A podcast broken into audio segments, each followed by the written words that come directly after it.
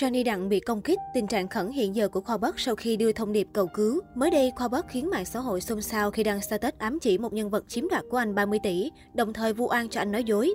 Sau một buổi tối gây chấn động với status ẩn ý, đến sáng ngày 1 tháng 12 theo giờ Việt Nam, Khoa Bắc bất ngờ tung vlog mới cho biết bản thân đang bị uy hiếp sau khi có bất đồng trong một vụ việc liên quan đến đầu tư. Thật không ngờ có ngày mình bị người mang trong mình dòng máu Việt Nam nói tiếng Việt Nam uy hiếp, hot YouTuber chia sẻ.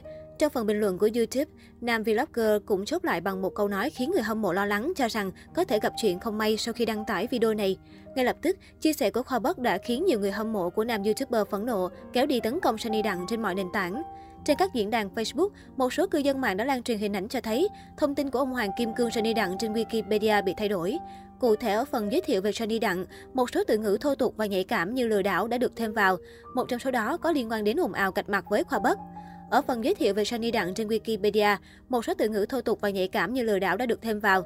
Sunny Đặng hay còn gọi là Sunny Tuấn Đặng là một doanh nhân người Mỹ gốc Việt, sinh ngày 21 tháng 11 năm 1974 tại Buôn Ma Thuột, xuất thân trong một gia đình nghèo.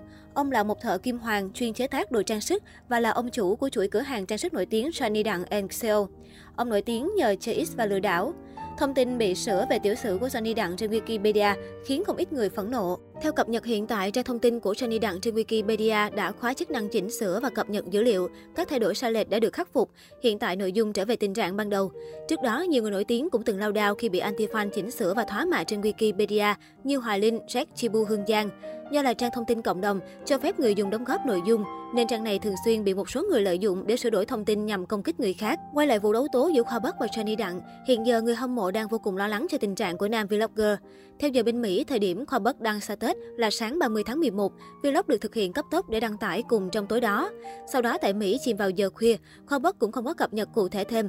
Bên cạnh việc bày tỏ sự phẫn nộ trên các nền tảng của Sunny Đặng, phân mua đúng sai, dự đoán đầu tư, suốt 24 giờ qua, netizen còn đang sốt sắng về tình trạng của Khoa Bất. Nhiều người đưa ra những lời khuyên nam vlogger tìm bảo hộ pháp lý để nhận được sự bảo vệ nơi đất khách quê người. Ngay trong chính video mới nhất, Khoa Bất cũng đã đưa ra thông điệp cầu cứu, từ trong nội dung video cho đến ảnh đại diện. Một trong những câu hỏi lớn nhất được fan quan tâm là vị trí và tình hình hiện tại của nam vlogger. Theo đó, trong những phút đầu của video, Khoa Bất tiết lộ hiện tại đang ở New York. Trong ngày, nam vlogger đăng status và vlog, New York bất ngờ có tuyết rơi. Ban đầu Khoa Bất dự định quay cho khán giả xem, nhưng vì tuyết chuyển sang dạng mưa ướt nên anh đã không quay về phòng khách sạn và quay tiếp vlog bóc phốt.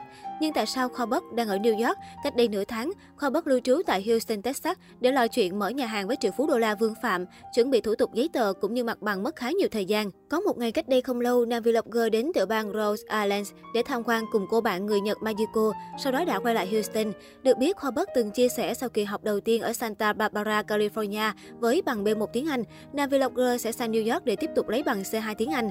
Vậy nên việc Hobart hiện có mặt tại New York là điều hoàn toàn dễ hiểu để tiếp tục việc học. Tuy nhiên về tình trạng cụ thể hơn, người theo dõi vẫn đang mong ngóng tin cập nhật từ Khoa nhất là sau chia sẻ của nam vlogger từ clip mới nhất. Được biết bên dưới video mới nhất của Khoa Bắc, rất nhiều cư dân mạng đã để lại những lời động viên ủng hộ. Đáng nói trong số đó, cư dân mạng bất ngờ phát hiện phần bình luận của kênh ẩm thực mẹ làm lên tiếng ủng hộ Khoa Bắc. Điều này khiến nhiều người vô cùng ngạc nhiên, bởi từ trước đến nay, ẩm thực mẹ làm và Khoa Bắc dù làm cùng YouTube nhưng dường như nội dung chẳng liên quan gì đến nhau. Cũng như chưa từng có bất kỳ mối liên hệ nào, không ít người đã đặt ra những câu hỏi bày tỏ sự tò mò về câu chuyện này. Người thắc mắc, hai kênh này có liên quan gì đến nhau à? Người lại đặt nghi vấn, ẩm thực mẹ làm lên tiếng ở đây là có ý gì? Vụ này đang hot hay là Hiện tại vẫn chưa rõ mục đích thật sự của chủ nhân kênh ẩm thực mẹ làm trong việc bình luận bên vực Khoa Bất như vậy. Biết đâu đó, chủ nhân kênh này cũng là một fan âm thầm ủng hộ Khoa Bất và hiện tại thấy bất bình quá nên đã lên tiếng thì sao?